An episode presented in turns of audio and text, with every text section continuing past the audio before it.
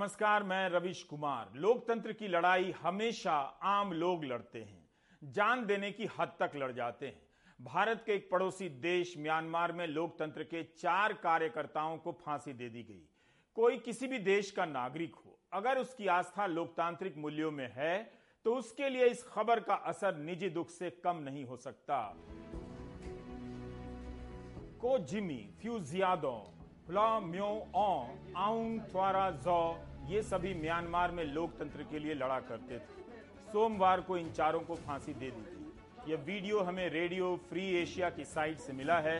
इसमें को जिमी कई साल पहले एक रैली को संबोधित कर रहे हैं। फांसी से पहले जूम मीटिंग में को जिमी ने अपने परिजनों से कहा कि वे अपना धम पूरा कर रहे हैं। उन पर आरोप था कि वे सोशल मीडिया के पोस्ट के ज़रिए सैनिक सरकार के खिलाफ लोगों को तख्ता पलट के लिए उकसा रहे थे। शांति भंग करने का प्रयास कर रहे थे। फ्यूजियादों को भी फांसी दे दी गई है। वे नेशनल लीग फॉर डेमोक्रेसी के प्लेटफॉर्म से सांसद चुने गए थे। जनता में उनकी लोकप्रियता बहुत थी, मगर सैनिक अदालत ने शांति भंग करने और हिंसा भड़काने के आरोप में फांसी दे दी।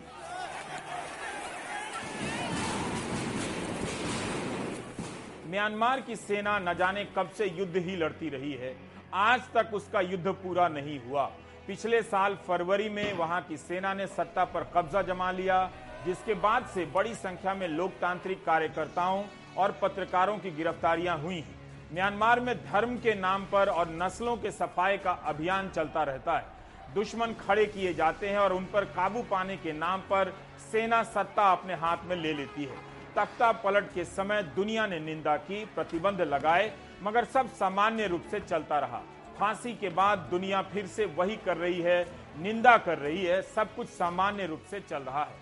पिछले साल जब वहाँ सैनिक सरकार वजूद में आई, तभी से प्रेस पर हमले होने लगे।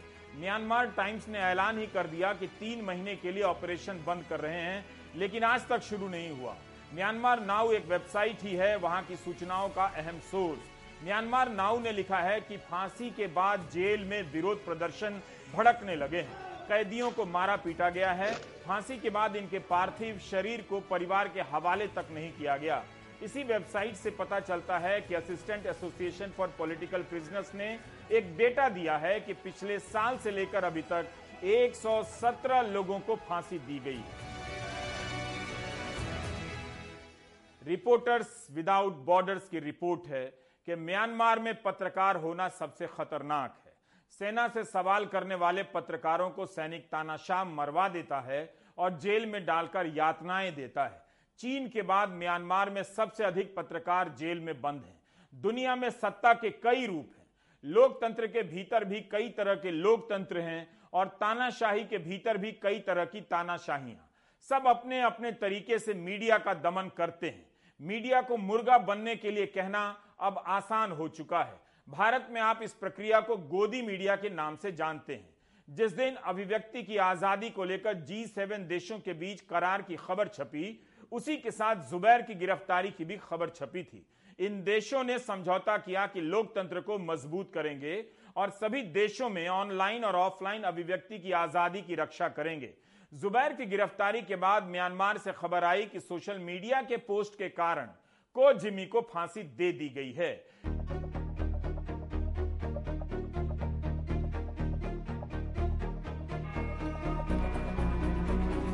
सेवन की बैठक में लोकतंत्र को मज़बूत बनाने, अभिव्यक्ति की आज़ादी, सिविल सोसाइटी का बचाव करने का करार हुआ। इसके बाद भी अभिव्यक्ति की आज़ादी पर हमले में कोई कमी नहीं आई और ना ही जनता की बात करने वाली सिविल सोसाइटी के खतरे कम हुए, जबकि ये नेता दस्तखत करने के बाद फ़ोटो खिंचाकर ग्लोबल पावर बन गए। America, Britain, Germany, Argentina, Canada, France, Bharat, Indonesia, Italy, Senegal, दक्षिण अफ्रीका ने जब करार पर दस्तखत किए, तब काफ़ी प्रमुखता से इन्हें छापा भी गया। इनके दस्तखतों का क्या मतलब है कि म्यांमार की सैनिक तानाशाही किसी की परवाह नहीं करती और चार लोगों को फांसी पर लटका देती है जो लोकतंत्र के लिए लड़ रहे थे।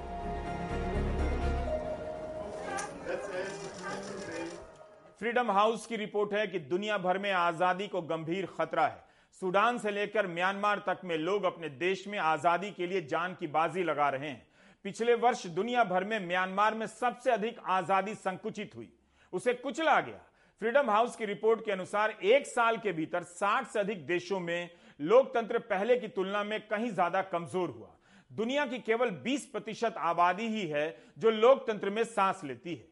लोकतंत्र को लेकर हम ग्लोबल नेताओं के खोखलेपन और दोहरेपन को ठीक से नहीं समझते, ना इस पर बात करते हैं। सवाल अमेरिका से भी पूछा जाना चाहिए। जब से जो बाइडन राष्ट्रपति के पद पर पहुँचे हैं, दुनिया भर में लोकतंत्र की रक्षा की बात करते हैं। पिछले हफ़्ते राष्ट्रपति जो बाइडन सऊदी अरब के राजकुमार मोहम्मद बिन सलमान से मिले। तब उनसे सवाल पूछा जाने लगा कि वॉशिंगटन पोस्ट के पत्रकार जमाल खशोगी की हत्या में जिनके हाथ होने की बात अमेरिका ही करता रहा है, उससे अमेरिका के राष्ट्रपति हाथ कैसे मिला सकते क्या यह जो बाइडन और अमेरिका का खोखलापन और दोहरापन नहीं है? व्हाइट हाउस के पत्रकारों ने राष्ट्रपति से यह सवाल पूछ लिया। तो जो बाइडन ने कहा कि अमेरिका के राष्ट्रपति के नाते मानवाधिकार के सवालों पर चुप नहीं रह सकते, उन्होंने यह सवाल उठाया था। लेकिन फॉक्स न्यूज़ से सऊदी अरब के विदेश मंत्री ने कहा कि बाइडन ने ऐसा कहा भी था, किसी को सुनाई नहीं दिया। वहाँ मौजूद एक अधिकारी का बयान एनडीटीवी ने कोट किया है कि बाइडन ने औपचारिक बातचीत में ऐसी कोई बात नहीं कही। मगर अनौपचारिक रूप से जमाल खशोगी के बारे में बात की थी। तो इस तरह से हम इन नेताओं के भरोसे लोकतंत्र और प्रेस की आज़ादी की लड़ाई लड़ रहे हैं। विकीलिक्स के पत्रकार जूलियन असांज 2010 से ही भगोड़े की ज़िंदगी जी रहे हैं। अमेरिकी साइबर तंत्र के द्वारा जासूसी हो रही थी। असांज ने इस राज को बाहर ला दिया। लेकिन असांज पर जासूसी का आरोप लगा दिया गया। ब्रिटेन असांज को अमेरिका के हवाले कर रहा है। असांज ने ब्रिटेन की अदालत में इस फैसले को चुनौती दी। इक्वाडोर जैसा देश असांज को शरण दे देता है। ऑस्ट्रेलिया ने पासपोर्ट जारी कर दिया, लेकिन खुद को लोकतंत्र की जननी कहलाने वाला भारत पीछे रह जाता है। 2013 में जूलियन असांज ने कहा था कि जब उन्होंने भारत से शरण मांगी, तब भारत ने मना कर दिया। यह सूचना टाइम्स ऑफ़ इंडिया में छपी है। भारत में जूलियन असांज की कितनी ही कम बातें होती हैं। जो अमेरिका साइबर जासूसी को उजागर करने वाले जूलियन असांज के पीछे पड़ा है वह पेगेसस मामले में पत्रकारों और विपक्ष के नेताओं की रक्षा को लेकर एक हद से आगे नहीं जाएगा। कुछ बयान वगैरह दे देगा।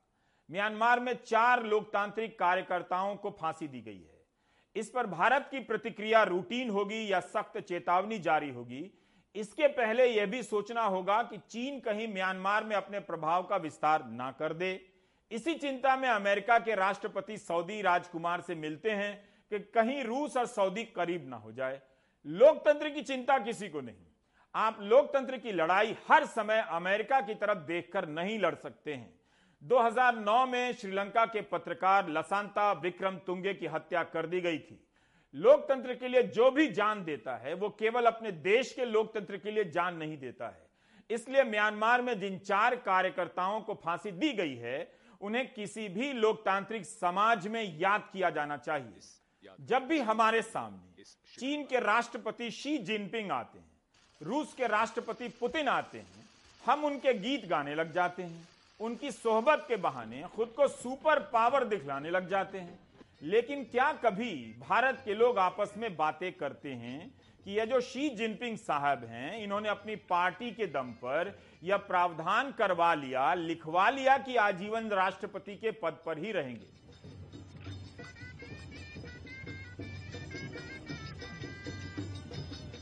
क्या आम लोगों को यह बताया जाता है कि रूस के राष्ट्रपति पुतिन 2036 तक, यानी तिरासी साल की उम्र तक राष्ट्रपति के पद पर रहेंगे? ये वही पुतिन हैं जिन्होंने 1999 में राष्ट्रपति बनने पर देश को संबोधित किया था। और कहा था कि वे अभिव्यक्ति की आज़ादी और मास मीडिया की आज़ादी की रक्षा करेंगे, क्योंकि किसी भी सभ्य समाज के लिए यह बुनियादी तत्व है। फिर बाद में क्या हुआ, दुनिया जानती है। रूस में मीडिया की क्या हालत है, आपको जानना चाहिए। जब दुनिया पुतिन और शी जिनपिंग से भरी हुई है और अमेरिका और ब्रिटेन की नीतियों में दोहरापन और खोखलापन हो, तब हर नागरिक को लोकतंत्र को लेकर सजग रहना चाहिए, अपने भरोसे रहना चाहिए। लोकतंत्र का सवाल किसी भी देश की जनता का सवाल है। पुतिन, बाइडेन या शी जिनपिंग का नहीं है। भारत के प्रधानमंत्री ने आठ साल से खुली प्रेस कॉन्फ्रेंस नहीं की है। वरना इस पर उनकी राय पूछी जा सकती है कि आप परिवारवाद को लोकतंत्र का सबसे बड़ा खतरा बताते हैं। पुतिन और शी जिनपिंग के आजीवन पद पर बने रहने को कैसे देखते हैं? प्रधानमंत्री मोदी चाहते हैं कि भारत को लोकतंत्र की माँ के रूप में जाना जाए। Mother of democracy. लेकिन हम यह कभी जान ही नहीं सकेंगे कि एक सच्चे लोकतांत्रिक नेता के तौर पर वे रूस और चीन के राष्ट्रपति के बारे में क्या सोचते हैं? जुबैर के संदर्भ में सोशल मीडिया में और आईटी सेल के कुछ लोग खैर मनाने की बात करने लगे कि यह रूस और चीन नहीं है, भारत है। जब भी भारत में लोकतंत्र के कुचले जाने पर कोई आवाज़ उठाता है, रूस और चीन का उदाहरण दे दिया जाता है। इससे दुखद कुछ नहीं हो सकता। भारत खुद को लोकतंत्र की जननी कहलाना चाहता है और किसी पत्रकार को अजीबो गरीब तरीके से गिरफ़्तार करने पर रूस और चीन का उदाहरण दे दिया जाए तो याद रखना चाहिए कि आने वाला कल कहीं रूस और चीन के जैसा ना हो जाए। धर्म की राजनीति में भारत का युवा, चाहे जितना हीरो बन जाता हो, काफ़ी जोश आ जाता है उनके भीतर। जब उसके मुद्दों की बात आती है, उसकी हालत भी उसी रूस और चीन के नागरिक की तरह हो जाती है जिसे वो याद दिला दिलाकर जुबैर के मामले में खुद को हीरो बता रहा था दूसरों को ललकार रहा था। सर मारिए नहीं सर।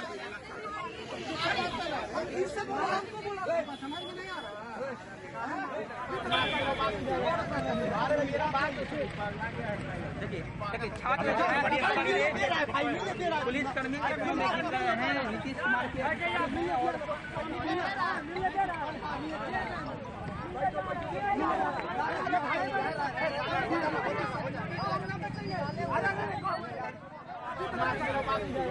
हताशा ने बिहार के इस नौजवान की जवानी की क्या गत कर दी कि अपने ही सर्टिफिकेट की मांग को लेकर बिहार राजभवन के कर्मचारी के पाँव पर गिरा हुआ है, गिड़गिड़ा रहा है।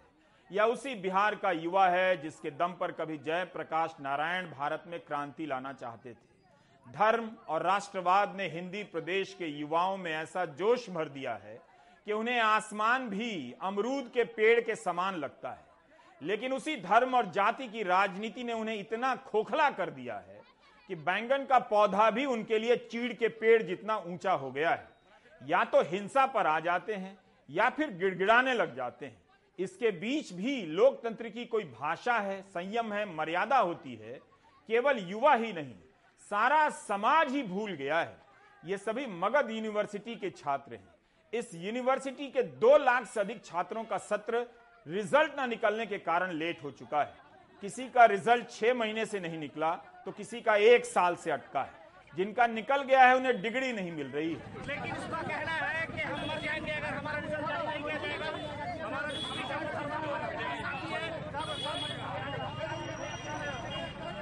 अपने रिज़ल्ट और सर्टिफिकेट के लिए इन छात्रों ने क्या क्या नहीं किया? महीनों धरना दिया पत्र लिखा मंत्रियों से मुलाकात की मंत्री से मिले तो मंत्री ने कहा राजभवन जाइए राज्यपाल ही वाइस चांसलर की नियुक्ति करते हैं। मगध यूनिवर्सिटी का वाइस चांसलर राजेंद्र प्रसाद कथित रूप से करोड़ों का घोटाला कर भाग गया है।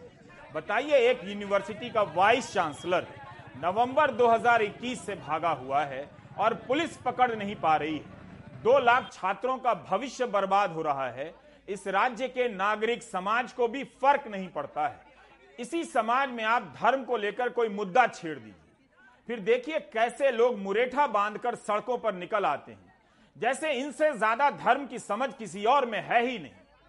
अब कोई रिटायर्ड अंकिल व्हाट्सएप ग्रुप छोड़कर इन छात्रों के लिए आगे क्यों नहीं आ रहा है?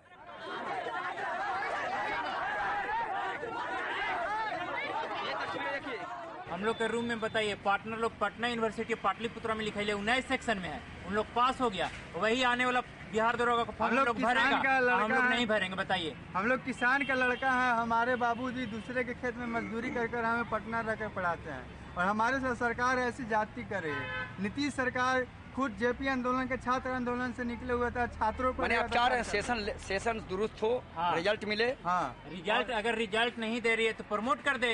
कोरोना की वजह से मान लीजिए लेट हुआ। अदर अदर स्टेट में प्रमोट किया कि नहीं? तो यहाँ भी प्रमोट यूपी कर का जाए। यूपी का यूनिवर्सिटी में क्या पार्ट किया है वन कि पार्ट एग्ज़ाम ले लिया एग्ज़ाम नहीं पार्ट का एग्ज़ाम ले लिया। हम लोग की मांग है जो हम लोग का सेशन इतना लेट चल रहा है तीन साल सेशन लेट है।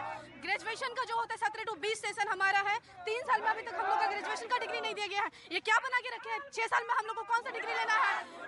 तीन साल में हम लोग का ग्रेजुएशन का डिग्री पूरा करे जिसमें थर्ड ईयर का हम लोग सत्रह टू बीस सेशन है थर्ड ईयर के एग्ज़ाम हम दिए हुए थे। दिसंबर में बीस दिसंबर को दो हज़ार बीस दिसंबर में दिए थे जिसमें नाइन्टी परसेंट बच्चे को फ़ाइल कर दिया गया है। क्यों फ़ाइल किया गया? जब पूछा गया वहाँ पे कंट्रोलर से तो उन्होंने कहा कि कंप्यूटर में गड़बड़ी था। उसका हम क्यों भुगते जब कंप्यूटर में गड़बड़ी था तो? हम लोग का एग्ज़ाम जो 2021 अक्टूबर में हो गया था। आज 10 से 11 महीना होने वाला लेकिन अभी तक हम लोग का पार्ट वन क्लियर नहीं हुआ, जबकि हम लोग का फाइनल 2022 में हो जाना चाहिए था। हम लोग का शोषण कब तक होगा? हम लोग का कोई सुनने वाला नहीं है। ना तो बीसी सर कुछ सुनते हैं, ना तो एक शिक्षा मंत्री विजय कुमार चौधरी सर कुछ सुन रहे हैं। वो एक दूसरे पे दोष प्रत्यारोपण कर रहे हैं। बोले मेरा काम नहीं है। वो बोल रहे मेरा काम नहीं है। हम लोग क्या कर पाएँगे? फिर बेरोजगार करेंगे। अभी देखिए बिहार बिहार ये सब इंस्पेक्टर का पोस्ट आएगा। अभी बिहार एसएससी का पोस्ट आया। बिहार बीपीएससी आएगा।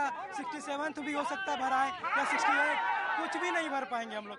इसीलिए कहता हूँ कि जब जब आप आसपास के अन्याय को नहीं देखते हैं तब तब लोकतंत्र की एक लड़ाई हार जाते हैं। देख लेने का असर इतना तो होता है कि केवल देख लेने से लोकतंत्र को एक हार से आप बचा लेते हैं। रूस और चीन में लोकतंत्र नहीं है, इसलिए आप भारत में लोकतंत्र एक लोटा कम नहीं कर सकते। बल्कि कोशिश कीजिए कि इसका लोकतंत्र दो बाल्टी और बढ़ जाए, भर जाए। जब कोई आरटीआई कार्यकर्ता पूछता है कि भारतीय स्टेट बैंक ने नौ वित्त वर्षों के दौरान एक लाख इकतालीस हज़ार दो सौ अड़तालीस करोड़ का लोन राइट ऑफ़ किया है, बट्टे खाते में डाला है तो यह किसका लोन है? इस सवाल का जवाब क्यों नहीं दिया जाता? क्या यह जानकारी इतनी संवेदनशील है कि भारतीय स्टेट बैंक ने बताने के लायक नहीं समझा? क्या यह सवाल पूछने ही लायक नहीं है कि अभी तक राइट ऑफ़ किए गए लोन में से पंद्रह हज़ार करोड़ की ही वसूली क्यों हुई? और किनसे वसूली हुई? और जिनके राइट ऑफ़ हुए हैं, उनके नाम क्या हैं? पुणे के सूचना के अधिकार के कार्यकर्ता विवेक वेलांकर ने जब यह जानकारी मांगी, तब मना कर दिया गया। आप यह भी नहीं जानते कि राजनीतिक दलों को इलेक्टोरल बॉन्ड के ज़रिए कौन है जो करोड़ों रुपए का चंदा दे रहा है? हम केवल राशि के बारे में जानते हैं कि इन्हें छह हज़ार करोड़ का चंदा मिला है, लेकिन चंदा देने वालों का नाम नहीं जानते। तब फिर आप खुद से एक सवाल कीजिए कि आप जानते ही क्या हैं? बेसिकली ऐसा है कि लास्ट टू ईयर से मैं ये जानकारी मांग रहा हूँ एसबीआई से। तो 2020 में पहली बार मेरे को आरटीआई में उन्होंने नहीं दिया, इसलिए मैंने as a shareholder AGM में पूछा था। उस टाइम उन्होंने मेरे को जानकारी दी थी कि सौ करोड़ से ऊपर जिनका लोन डिफ़ॉल्ट है, ऐसे कितने लोन अकाउंट को उन्होंने राइट ऑफ़ किया था। तो उस टाइम वो around two twenty five loan account थे और जिनका अमाउंट था around one lakh twenty three thousand crore and वो बोलते हैं right off is not waive of we still continue recovering so recovery दिख रहा था नौ साल में nine thousand nine hundred crore so hardly seven percent तो उस टाइम मेरे को ये 225 लोगों का लिस्ट भी दिया था उन्होंने which was very exhaustive list but again 2021 यानी लास्ट ईयर मैंने यही इंफॉर्मेशन मांगा, उन्होंने मेरे को खाली टोटल राइट ऑफ़ दिया बट उन्होंने मेरे को नाम देने से इनकार कर दिया even in AGM also this year again I asked in AGM इस साल ऑल्सो उन्होंने मेरे को टोटल फिगर दिया कि जहाँ बोला गया कि one lakh forty five thousand crore और बिग पीपल यानी हंड्रेड करोड़ अबाउ जिनका लोन पेंडेंसी था उनका राइट ऑफ़ किया है और उसमें से hardly thirteen percent has been recovered in last eight years but नाम जो है नहीं दिए ये साल भी। तो मैं मेरा कंटेंशन यही है कि जो लोग जो लो लोगों ने लोन पेमेंट नहीं किया इसके लिए उनका लोन राइट ऑफ़ किया है उनको कहे कि सिक्रेसी इनफैक्ट आजकल तो न्यूज़पेपर में रोज दो दो पन्ने एडवर्टाइजमेंट छपती है बाय एस बी कि ये ये लोगों का हम आ, हमें प्रॉपर्टी बेचना है। जिसमें पचास लाख एक करोड़ वाले लोग होते हैं, जिनका होम लोन होता है, जो होम लोन नहीं दे सकते, उनका प्रॉपर्टी बेचने के लिए बड़ा बड़ा एडवर्टाइजमेंट डालता है एसबीआई। उनका नाम पता और उनके जो जामीनदार है, उनका भी नाम पता डालते हैं उसमें। तो जो लोन सिक्योर्ड है, उसका वसूली के लिए उस, वो आदमी का बेचारे का पूरा इज़्ज़त भी मिट्टी में मिला देते हैं। और जिनका लोन रिकवरी नहीं हो रहा है, इसके लिए राइट ऑफ़ किया है। ऐसे बड़े बड़े लोगों का नाम भी देने से इनकार करते हैं। I think this is something which is ridiculous and they are trying to hide something Lokpal आप भूल चुके हैं। इस साल जनवरी में द वायर के लिए गौरव विवेक भटनागर ने एक रिपोर्ट की। अपनी रिपोर्ट में गौरव ने बताया कि 2019 में लोकपाल का कार्यालय बनाने में ही करीब 60 करोड़ रुपए खर्च हो गए। लेकिन भ्रष्टाचार को लेकर कुल 1600 से भी कम शिकायतें आईं। 2019-20 में 1427 शिकायतें आईं, लेकिन 2020-21 में इनकी संख्या घटकर 110 रह गई। इसका उदाहरण इसलिए दिया कि भ्रष्टाचार की लड़ाई में लोकपाल की भूमिका क्या रह गई है। लोकपाल से तुलना तो नहीं हो सकती, क्योंकि हर एजेंसी के अधिकार अलग होते हैं। लेकिन भ्रष्टाचार के मामले में ईडी की ही चर्चा क्यों सुनाई देती है? लोकपाल की चर्चा क्यों नहीं सुनाई देती?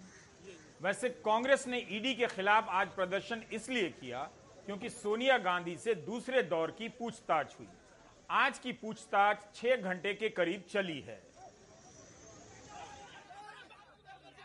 जिनके बाल दिल्ली पुलिस खींच रही है, वो यूथ कांग्रेस के अध्यक्ष श्रीनिवास बीवी हैं। एआईसीसी मुख्यालय के बाहर का यह दृश्य है। दिल्ली पुलिस की सक्रियता साफ़ दिख रही है कि राजनीतिक प्रदर्शन के दौरान कार्यकर्ताओं के साथ इस तरह का व्यवहार हो रहा है। बाद में दिल्ली पुलिस ने कहा कि जिस पुलिसकर्मी ने बाल खींचे हैं, हम उनकी पहचान कर रहे हैं, कार्रवाई भी करेंगे।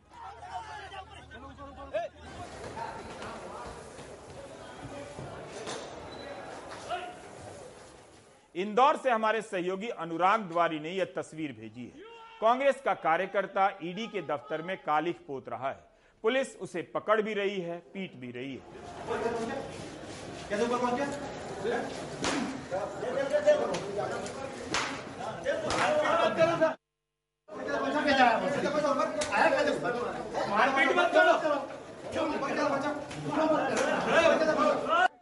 आज कांग्रेस के तमाम सांसदों ने केंद्रीय जाँच एजेंसियों के दुरुपयोग के खिलाफ संसद भवन से लेकर राष्ट्रपति भवन तक सत्याग्रह मार्च करने का प्रयास किया, लेकिन विजय चौक पर ही सभी को रोक लिया गया। वहाँ पर इन नेताओं को हिरासत में लिया गया, राहुल गांधी भी हिरासत में लिए गए और इन सभी को किंग्सवे कैंप में रखा गया। प्रियंका गांधी इसे सच की लड़ाई कहती हैं।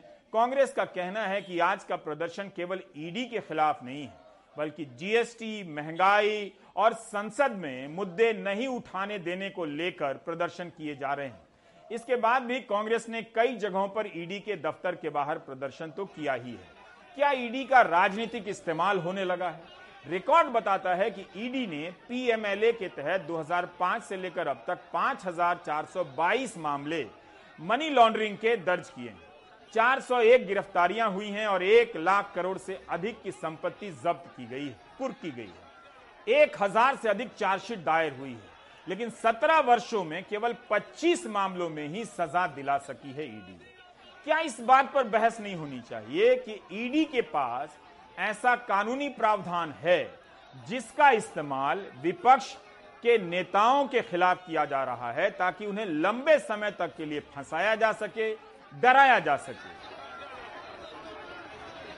इन एजेंसीज का अगर यही काम है जो विपक्ष में हैं, उनको टारगेट करो, उन पर नोटिस भेजो, छापे डालो चार्जशीट करो समन करो और ये कहना कि अगर कुछ छुपाने को नहीं तो पूछताछ से क्यों डर रहे हैं? कौन डर रहा है पूछताछ से? राइस राइस अनएम्प्लॉयमेंट बेरोजगारी, हिंदुस्तान की आवाज़, वो हम यहाँ उठा रहे हैं। जनता की आवाज़। ये ये जो पूरा सिस्टम है ये कंट्रोल ये पूरा पुलिस का सिस्टम है। आज अदानी जी और अंबानी जी चला रहे हैं इसको। मनी लॉन्ड्रिंग के केस के लिए बुलाने की या मनी लॉन्ड्रिंग केस की ज़रूरत कहाँ पे से आ गई? आज से लगभग 10 वर्ष पहले ईडी ने खुद इस केस को खत्म कर दिया था। 2016 में भी ईडी ने इस केस को खत्म कर दिया। अब वापस से इस केस को पुनर्जीवित करके केवल इसी वजह से कि सरकार विपक्षी पार्टी के ऊपर दबाव डाल सके, कि हम किसानों के मुद्दों को ना उठा सके, हम महँगाई के मुद्दे को ना उठा सके, हम बेरोजगारी के मुद्दे को ना उठा सके, देश की सुरक्षा के मुद्दे को ना उठा सके, केवल इसीलिए दबाव की एक राजनीति खेली जा रही है और राजनीतिक द्वेष की भावना से ये काम किया जा रहा है और कांग्रेस पार्टी इसकी भरपूर निंदा करती है। लोकसभा से चार सांसदों को पूरे सत्र के लिए निलंबित कर दिया गया। राज्यसभा से आज 19 सांसदों को एक सप्ताह के लिए निलंबित कर दिया गया। ये सभी विपक्ष के हैं। इनमें से सात तृणमूल कांग्रेस, छह डीएमके, तीन टीआरएस, दो सीपीआईएम और एक सीपीआई के सांसद हैं। कई लोग कहते हैं कि महँगाई इतनी बढ़ गई है, विपक्ष कुछ नहीं कर रहा है, लेकिन वो जानने का प्रयास नहीं करते कि विपक्ष के सांसद पूरे सत्र के लिए और एक एक सप्ताह के लिए निलंबित हो रहे हैं महँगाई पर आवाज़ उठाने के लिए। विपक्ष का कहना है कि वह जिन मुद्दों पर चर्चा चाहता है सरकार तैयार नहीं होती। सरकार कहती है कि वह हमेशा ही तैयार है लेकिन विपक्ष सकारात्मक नहीं है। तो फिर चर्चा को लेकर इतनी लड़ाई क्यों हो रही है? क्यों इतनी लंबी खींच रही है? अब आप आप बैठ जाए please mister Derek so my limit yes sir माने please no no no please बैठ माननीय सदस्यगण माननीय डेरिक जी ने जो बड़े वरिष्ठ मेंबर हैं इन्होंने पॉइंट ऑफ़ ऑर्डर उठाया कि चेयर की ज़िम्मेदारी है कि वो हाउस को व्यवस्थित रखें।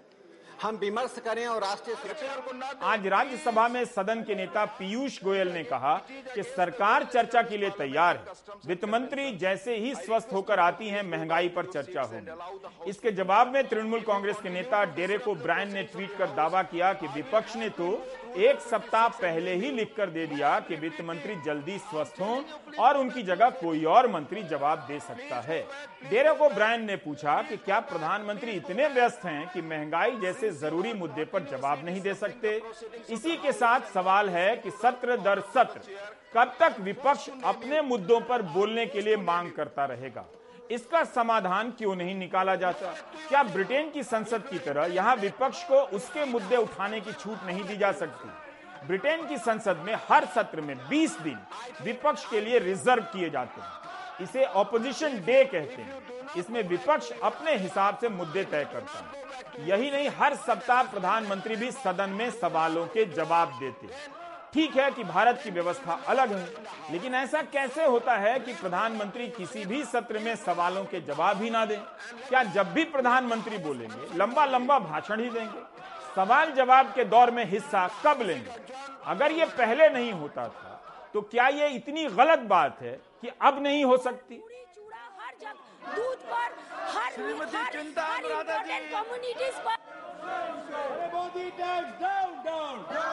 चिंता अनुराधा जी।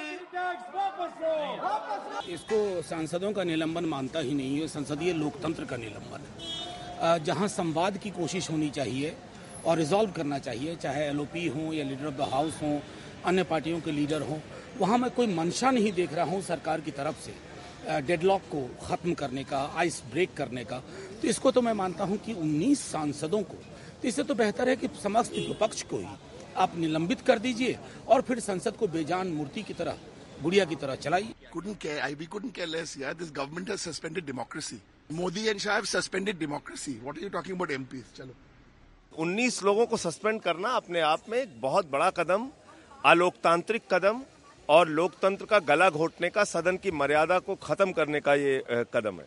विपक्ष के लोग जिस तरह से हंगामा कर रहे हैं प्ले कार्ड लेकर, बैनर लेकर सीटियाँ बजा रहे हैं। विल में जाकर स्पीकर, चेयरमैन के सामने खड़े हो जाते हैं। ऐसा दृश्य तो मैंने विधानसभाओं के अंदर भी नहीं देखा। जीएसटी काउंसिल में आम आदमी पार्टी, कांग्रेस, केरल की कम्युनिस्ट पार्टीज़, डीएमके, ये सभी पार्टीज़ ने, टीआरएस, ये सभी पार्टीज़ ने मिलके सर्वसम्मति से जो निर्णय लिए, उसके ऊपर भी सदन को नहीं चलने दे रहे। और मैं समझता हूँ कि विपक्ष भाग रही है चर्चा से, क्योंकि वो समझ गई है कि उनके ऊपर जो ज़िम्मेदारी थी, जो कर्तव्य था, उसमें वो पूरी तरीके से फेल हुए। पीआरएस लेजिस्लेटिव का एक रिसर्च है। इससे पता चलता है कि राज्यों की विधानसभाओं में साल भर में कितनी कम बैठकें होने लगी हैं। पीआरएस के रिसर्च के मुताबिक पिछले साल किसी भी विधानसभा की बैठक का औसत 21 दिन से ज़्यादा नहीं रहा। पूरे साल में 21 दिन, कितना कम है? जबकि यहाँ 500 से अधिक बिल पास किए गए। आप अंदाज़ा लगा सकते हैं कि किस बिल को पास कराने में कितना समय लग रहा होगा। राज्यों की 17 विधानसभाएँ ऐसी थीं पिछले साल, जिनकी बैठकों का औसत 20 दिन से भी कम रहा। 2016 से 2020 के बीच तेईस राज्यों की विधानसभाओं की बैठक का औसत 25 दिनों से भी कम रहा है। यह लोकतंत्र की संस्थाओं की हालत है। दिव्य भास्कर की हेडलाइन देखिए। सुशासन की जगह नशासन लिखा हुआ है। यानी नशे का शासन। कल तक जहरीली शराब पीने से मरने वालों की संख्या 18 थी और 45 लोग अस्पताल में भर्ती थे। लेकिन आज द हिंदू ने रिपोर्ट किया है कि बोटाद ज़िले में जहरीली शराब से मरने वालों की संख्या 28 हो चुकी है। मीडिया रिपोर्ट के अनुसार पुलिस का कहना है कि मिथाइल अल्कोहल पी लेने से इनकी जानें गई हैं। राज्य सरकार ने जाँच के लिए तीन सदस्यों की कमेटी बना दी है। छह लोग गिरफ़्तार भी हुए हैं, बाकियों की तलाश चल रही है। दिल्ली के मुख्यमंत्री अरविंद केजरीवाल ने भावनगर के अस्पताल का दौरा किया, जहाँ जहरीली शराब पीकर बीमार हुए लोगों का इलाज चल रहा है। आम आदमी पार्टी ने पूछा है कि जहरीली शराब पीने वालों को संरक्षण कौन दे रहा है? चंद रोज पहले बीजेपी के छोटा उदयपुर के जिलाध्यक्ष ने अपने पद से इस्तीफा दे दिया। उनका एक वीडियो वायरल हुआ था, जिसमें वे मंच पर नशे की अवस्था में दिख रहे थे। ये उस गुजरात में हो रहा है, जहाँ पर घोषित तौर पे शराबबंदी है। वहाँ तो शराब बिकनी नहीं चाहिए, लेकिन नकली शराब बेचने का धंधा कौन से लोग कर रहे हैं? किनके संरक्षण में यह धंधा चल रहा है? कौन से लोग हैं जो नकली शराब का धंधा गुजरात के अंदर चला रहे हैं? करोड़ों रुपए का हिस्सा, करोड़ों रुपए की अवैध उगाही वहाँ पर मौजूद सरकारी तंत्र, वहाँ की सरकार को पहुँचता है और जिसके बाद ये अवैध शराब का, नकली शराब का धंधा चलता है। गांधी के गुजरात में उन्नीस सौ उनचास से ही शराब बंदी है। यहाँ के लोग आपसी बातचीत में शराब की उपलब्धता को लेकर हँसी मज़ाक करते हैं और बताने में संकोच नहीं करते कि चाहिए तो मिल जाती है। 2016 में सूरत में जहरीली शराब पीने से 23 लोगों की मौत हो गई थी। जब भी ऐसी घटना होती है, गुजरात में शराब का सच बाहर आ जाता है। मध्य प्रदेश में 18 जुलाई से मूंग की खरीद का रजिस्ट्रेशन शुरू हुआ है। मूंग की फ़सल जून के पहले हफ़्ते में ही कट गई थी। कई किसानों का कहना है कि वो मूंग खुले बाज़ार में एमएसपी से बहुत कम दाम पर बेच चुके हैं। अब सरकार देरी से खरीदने जा रही है तो ज़ाहिर है उन्हें नुकसान होगा ही बल्कि हो चुका है। समर्थन मूल्य तो कब खरीद है कब पैसा आया है तो ज़रूरी नहीं है कि मूंग बिके अभी। सरकारी खरीदी चालू नहीं है। यहाँ मजबूरी में बेचना पड़ता है। बहत्तर सौ रुपये मूंग चल रही है। उसमें अभी नुकसान पे दे रहे हैं क्योंकि तो सोसाइटी चालू नहीं मूंग के दाम बाज़ार में काफ़ी कम है, समर्थन मूल्य से और हमारी सरकार प्रधानमंत्री जी के नेतृत्व में काम कर रही है, किसानों की सरकार है। इसलिए हमने फैसला किया है कि हम अपने किसानों को न्याय देंगे और मूंग की खरीदी न्यूनतम समर्थन मूल्य, जो सात हज़ार दो सौ पचहत्तर रुपया प्रति क्विंटल है, उस पर खरीदेंगे। केवल किसानों की मूंग खरीदी जाएगी। 18 जुलाई से मध्य प्रदेश में ग्रीष्मकालीन मूंग के लिए पंजीयन शुरू हुआ है। 28 जुलाई तक पंजीयन होगा। दावों की जाँच होगी। फिर अगस्त में खरीदारी शुरू होगी। किसान संगठनों का कहना है, तब तक 90 फ़ीसद किसान अपनी फ़सल बेच चुके होंगे। कटनी में पटखुरी गाँव से कृषि उपज मंडी में खुर्रा चौधरी मूंग बेचने आए हैं। कीमत मिली है पचपन सौ रूपए प्रति क्विंटल। एमएसपी है सात हज़ार दो सौ पचहत्तर रूपए प्रति क्विंटल। केलवारा खुर्द से आए राजा राम चौधरी की फ़सल सत्तावन सौ रूपए प्रति क्विंटल पर बिकी। बारिश में उनके पास इंतज़ार का विकल्प नहीं था। साहब यहाँ मूंग ले आए हैं, पचपन सौ, छह हज़ार बिकी है। सरकारी खरीदी चालू नहीं है। तो यहाँ मजबूरी में बेचना पड़ता है। सोसाइटी चालू न होने से मैं मंडी में बेच रहा हूँ। पैसे की ज़रूरत के कारण। रेट संतावन सौ बिच रही है। मूंग और उड़द का पंजीयन प्रारंभ किया गया है भारत सरकार मध्य प्रदेश शासन के अनुसार। जो पंजीयन होना है, वो आपका अट्ठाईस तारीख तक होना है। अठारह से अट्ठाईस तक होना था। और अभी तक जो कुल पंजीयन मूंग में हुए हैं, वो आपके 332 किसानों का और उड़द में 105 किसानों का पंजीयन हुआ खरीदी कब से चालू होगी कुछ खरीदी शासन अलग से निर्देश जारी करेगा। नर्मदापुरम ज़िले की ए ग्रेड मंडी में भी किसान कम दाम पर अपनी फ़सल बेचने को मजबूर हैं। लाल साहब बताते हैं कि अब समर्थन मूल्य पर फ़सल बेचेंगे तो दो महीने बाद पैसा मिलेगा। वहीं बरेली से आए नितिन का कहना है कि अब खरीदी का कोई मतलब नहीं है। क्योंकि मतलब हमारे लिए लेबर का जो पैसा देना है धान लगाई जो मतलब उसकी व्यवस्था नहीं है। जाए सरकार पहले खरीदती तो आज हमारी व्यवस्था बन जाती। है अब वो घाटा तो हो ही रहा वो दिख रहा हो सब लोगों दिख रहा हो व्यापारियों खुद दिख रहा हो जाको मतलब आनंद ले रहा है व्यापारी। जो मतलब किसान की मजबूरी बेच वो ही मजबूरी है। नहीं बेच रहे। हमें आज ज़रूरत है पैसा की। मंडी में आज पैसा मिल रहा है। समर्थन मूल्य पर कब खरीद है कब पैसा आया है तो ज़रूरी नहीं है कि जब मूंग बकें अभी। देरी हो ही गई। दो महीना पहले तैयार हुई फ़सल। पहले से करने थी नहीं। सरकार कह रही है निकाय चुनाव की वजह से देरी हुई। भारत सरकार से चार लाख मेट्रिक टन का मांग की थी लेकिन हमको अनुमति सवा दो लाख मेट्रिक टन की मिली है। सोलह लाख मेट्रिक टन उत्पादन हुआ है। कई किसान तो पहले ही माल लेकर आ गए उनको बहुत नुकसान हुआ है इस बार नहीं नहीं नहीं, नहीं नहीं देखिए कुछ किसानों ने माल बेचा है। समर्थन मूल्य में तो खरीदी होती नहीं थी। ग्रीष्मकालीन तो अतिरिक्त फ़सल है अतिरिक्त तो तीसरा मतलब जो वो है पिछली बार भी हमने खरीदी है। इस बार चुनाव उनाव जो ग्राम पंचायतों के चुनाव और नगर पालिकाओं के चुनाव थे आचार संहिता थी इसके कारण थोड़ी देरी हुई है। पूरे देश में जितनी मूंग की पैदावार होती है उसका 25 फ़ीसद हिस्सा केंद्र सरकार खरीदती है जबकि पूरे देश का 40 फ़ीसद मूंग का उत्पादन केवल मध्य प्रदेश में ही हुआ है। इस मामले में कांग्रेस के वरिष्ठ नेता दिग्विजय सिंह ने भी खत लिखकर ग्रीष्मकालीन मूंग में खरीदी में हो रही देरी को किसानों के प्रति अन्याय बताया था। सोमवार को भोपाल की करौन मंडी में मूंग बेचने एक भी किसान नहीं पहुँचा था। एक तरफ़ तो सरकार किसानों की आय दोगुनी करने की बात करती है और दूसरी तरफ़ सरकारी लेट लतीफी। पिछले साल 15 जून से ग्रीष्मकालीन मूंग की खरीदी शुरू हो गई थी और इस साल 18 जुलाई से प्रक्रिया ही शुरू हो रही है। यानी अगस्त में जब असल खरीद शुरू होगी, शायद ही कोई किसान अपनी ट्रॉली में मूंग लेकर मंडी पहुँचे। कटनी से आरबी गुप्ता, नर्मदापुरम से संजय दुबे और भोपाल से कैमरा पर्सन रिजवान खान के साथ Anurag Dwari NDTV India.